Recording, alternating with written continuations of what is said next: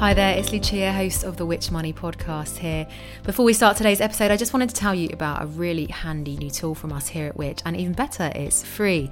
It's called My Money Health Check. All you need to do is answer a few quick questions about your finances, and then we'll do the rest, pointing you towards our brilliant Which advice that we think you'll find really useful. Once again, that's My Money Health Checks. If you want help with cutting your bills or making your money go further, it's the place for you. Just head to which.co.uk forward slash My Money Health Check.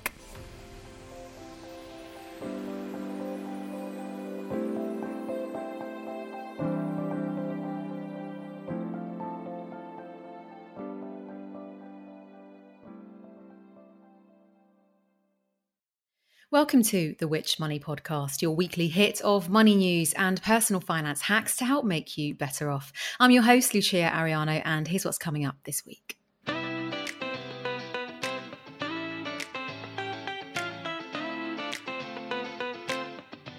Well, I think travel insurers are much more fleet of foot than many people would uh, would think they are. They are continually looking at their policies, looking at the cover they offer, looking at limits of cover that they provide. We contacted 71 travel insurers. We looked at 199 of their policies and we assigned each a policy score. We always get a hardcore, around 19, 20% say, yes, I have travelled overseas in the last 12 months without insurance. And we're always curious about why you're doing it. It may seem strange to be talking about overseas travel while we're in the midst of a heat wave, but with the summer holidays around the corner and all the recent coverage on airport queues and airline strikes, this week we'll be talking about all things travel insurance. We've got the latest research from which on the best and worst policies, plus heaps of advice on what's covered, what's not, and what you should be paying. And for this, I'm joined by none other than the Which insurance expert, Dean Sobers. Thank you for joining us, Dean. Yeah. Well, Dean, since the pandemic, many of us, including myself, have longed for a foreign holiday. You know, I was lucky enough to head to Italy a couple of weeks ago for a wedding that should have happened two years ago, which does actually speak volumes, I think. And actually, except for a few more people wearing masks, there wasn't that much difference. Dean, have you managed to head abroad yet so far this year? Uh, yeah, I've actually just come back from Portugal. I uh, just spent a week um, nice. um, in, in Lisbon, um, and kind of like with, with your experience, um, yeah, it was pretty, you know, it felt pretty normal. Um, aside from you know having mm. to wear mm. masks on public transport and stuff, and it was um, first time I was able to get out of the country in two years, so it was uh, it was very much needed change of scene. Um, did find it a bit of a mission getting back into the UK though. Really? Yeah, we had delays at Gatwick, so basically we um, we flew back to Gatwick and they didn't have any steps ready for the plane, so we had to we had to sit on the runway for an hour waiting oh. for steps to come to the plane and for um, buses to get us into the terminal. Oh, it's, it's awful, isn't it? Well, we'll talk about delays and when you might be able to claim later on in the show. But rewinding back then, it, it's safe to say that when the pandemic hit, it was most definitely a, a tumultuous time for travellers and also for travel insurance, with many providers refusing to pay out. I saw a story in the i this week that said there was a whopping 157% rise in policy complaints to the Financial Ombudsman Service in 2020. But now, two years on, on, Dean, how have policies changed? Do, do most cover COVID now? But, but also, with so many COVID measures now ended, is it something we really need? Um, so the the good news is that uh, that most uh, do cover COVID to some extent now. So last um, month when we looked at the market, um, all of the policies that we examined, so it was 199 of them, um, all cover COVID to some extent. Um, but the thing mm. to note is that the degree of cover varies quite a bit. So, you know, one end of the spectrum, the minimum level of cover um, that you'll get for COVID is cover for uh, emergency medical expenses if you get sick with COVID while you're traveling. Even that wasn't always the case. Um, mm. You know, when when um, when the pandemic uh, started a couple of years ago, a number of providers basically either yanked their all their policies off the market or basically just had blanket exclusions against COVID 19 or pandemics and things like that. So there was no cover at all with some providers. Um, mm. But over time, they've been restoring elements of cover that, that that they'd removed. What most providers seem to offer now is that they will provide both that um, emergency medical cover, um, but they will also give you a degree of cancellation cover if you have to cancel because of COVID. So that can be, you know, if you test positive just before you're supposed to trap, just before you intended to travel, so you can't travel, you can claim your money back if you can't recoup it any other way and also you know if you have to self isolate because you're a close contact uh, with someone mm. and then kind of at the at the upper the upper tier so this is like the top 5% of policies um, they will uh, give you additional cancellation cover if something that's kind of a wide scale event happens so for mm. instance if there's a government lockdown which means you can't leave your house when you when you plan to travel um, or if there's fcdo advice against you traveling to to your destination to address your second point, whether it's something you need, it's um, like a lot of things. It's with, with insurance, it's a matter of personal choice. You kind of need to um, weigh up, you know, mm. how likely you think an event is to to happen that that might mean that you you have to change your travel plans, and then also think about how much you stand to lose if you have to cancel your travel at the last minute. Um, I'd say when it comes to COVID cover, I mean, you know, we're still we're still in a, you know an actual wave of of um, of infections at the moment. People are still getting COVID, and it's it's it's meaning that they're having to change plans at the last minute. Well, it's, it's certainly good to hear that most policies do cover COVID now, at, at, least to some extent. But I still find it kind of bonkers that they didn't always, really. And then this is something Malcolm Tarling from the Association of British Insurers has been telling us about. Here he is on how the industry has been adapting. Well, I think travel insurers are much more fleet of foot than many people would uh, would think they are. They are continually looking at their policies, looking at the cover they offer, looking at limits of cover that they provide. First, we had the worldwide uh, COVID pandemic, which nobody in their wildest dreams could have predicted, and insurers had to react to that. They had to look at their policies carefully to see what cover they could provide in respect of COVID. For example, if you travel abroad and need emergency medical treatment that is COVID COVID related, then on travel policies issued by our ABI members will continue to offer to cover you, albeit that some many policies, in fact, will not cover COVID if you need to cancel because it's a, a known um, eventuality. And also, they need to look at uh, disruption and cancellations, which have been much in the news recently. And sadly, I think over the as we build up to the peak summer holiday season, that is going to be a, a defining characteristic of abroad at the moment, I'm afraid.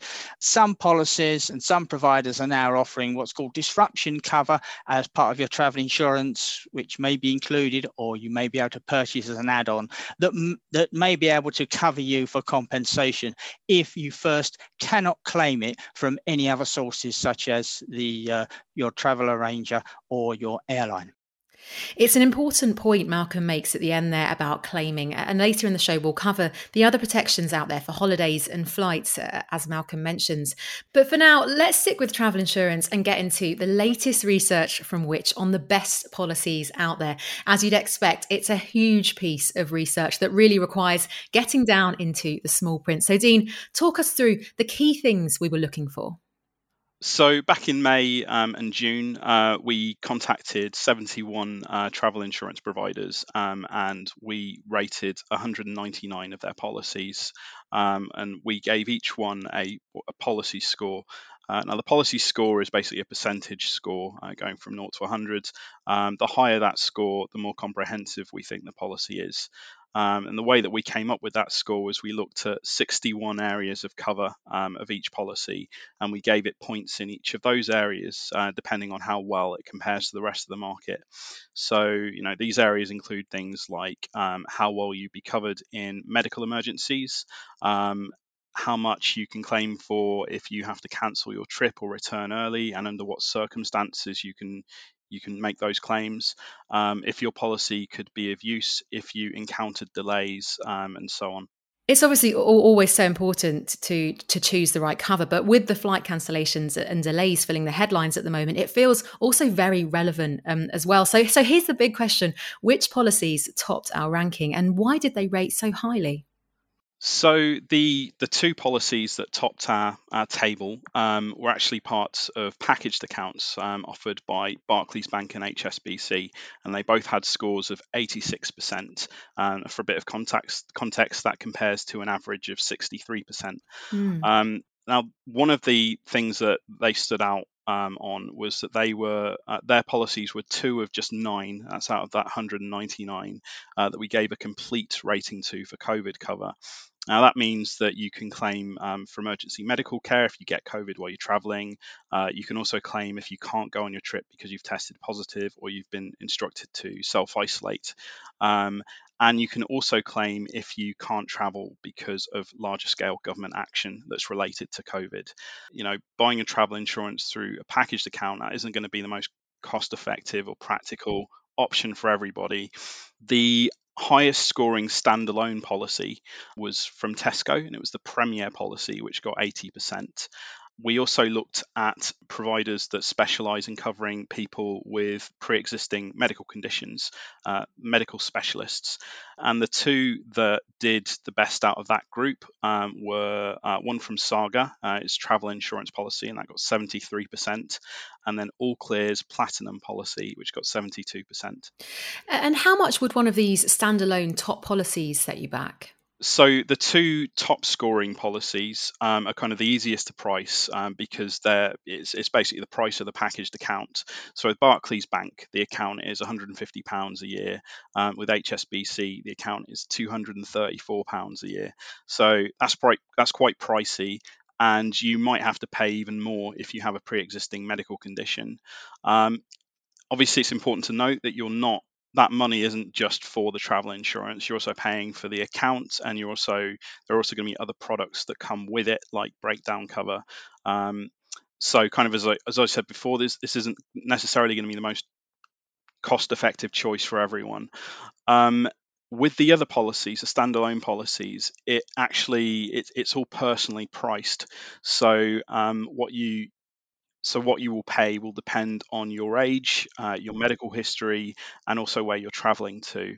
Um, yes, one thing to note is that um, each of the providers that I've kind of named, um, well, sorry, each of the standalone providers that I've named, they do offer cheaper alternatives um, to those higher scoring ones that aren't as comprehensive.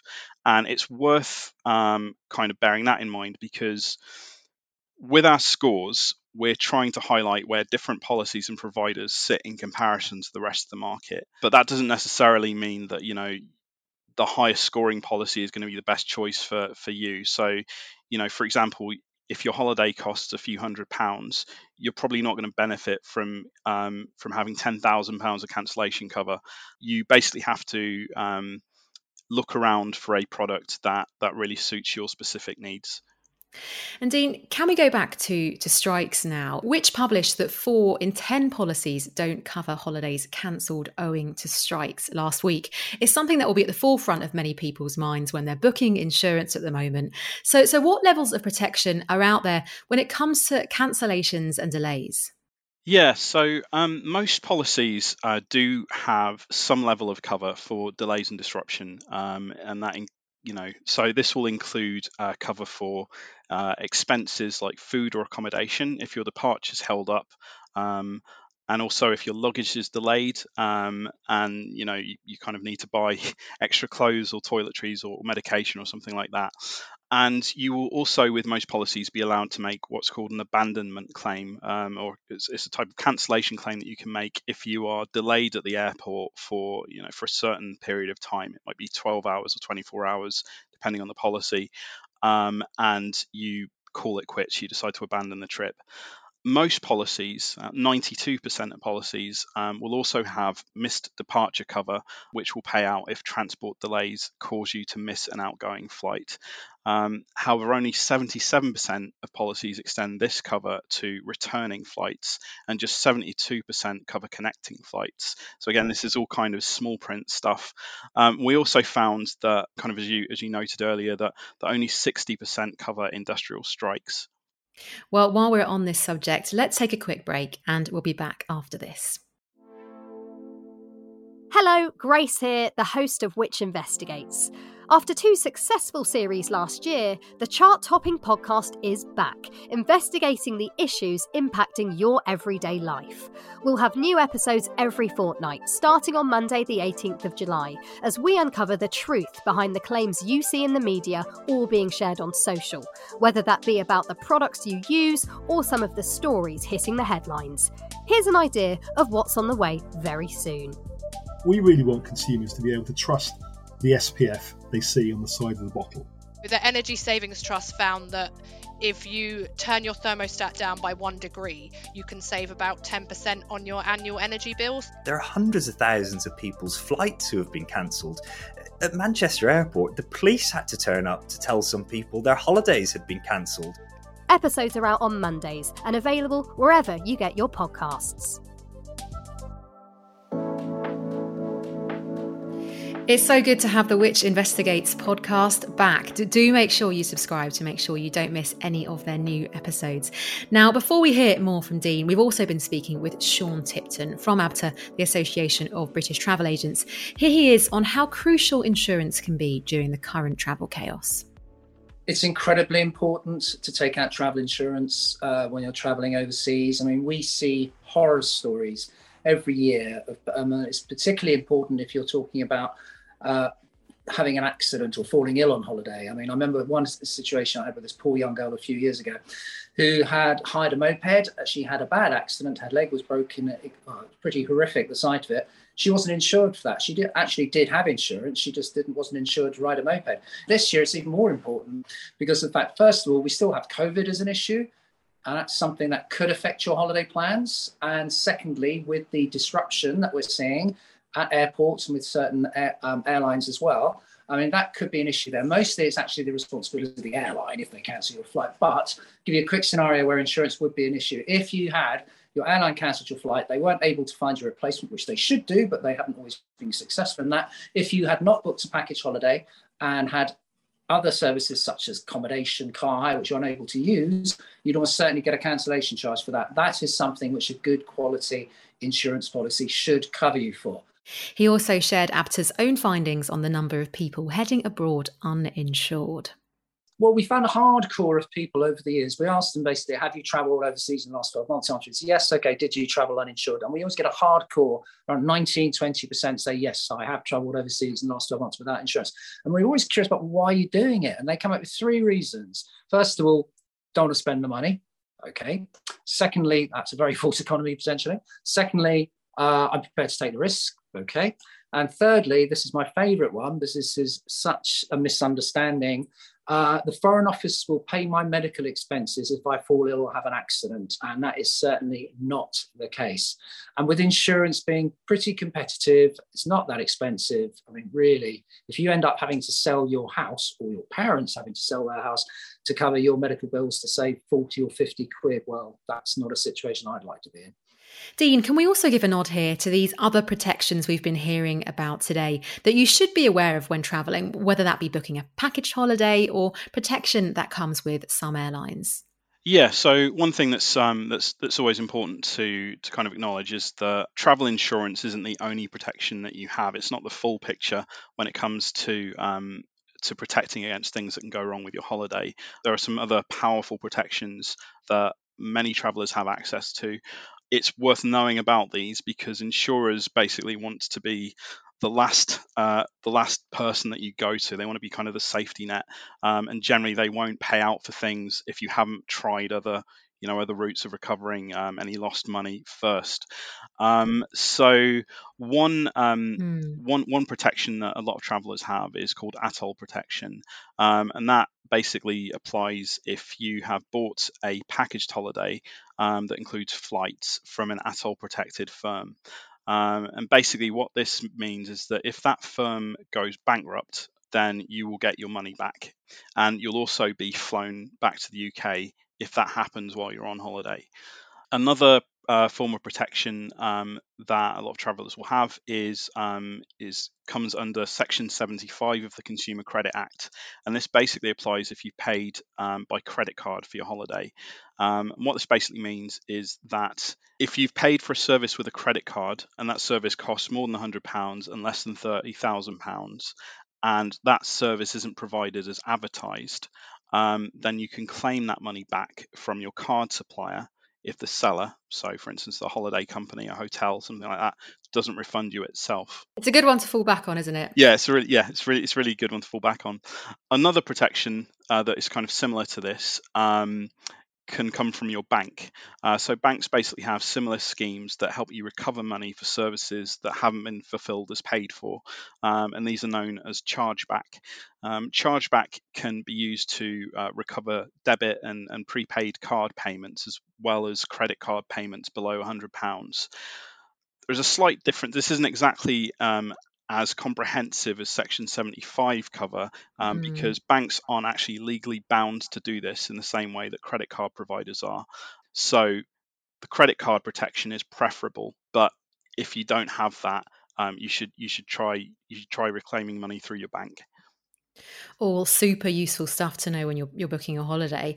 Uh, and finally, Dean, then to finish, can we bring it back to insurance and, and some final advice to find the right policy? As, as, we've talked about, it always comes back to getting down into the small print. So, so did you find any surprises we should be watching out for?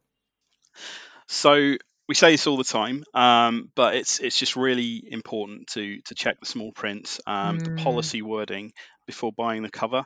I think something that catches a lot of people out is that when it comes to cancellation in particular, the vast majority of policies are written on what's called a specified risks basis. And what this basically means is that the insurer lists the specific causes or circumstances that they will cover. And if something's not on that list, it's automatically excluded.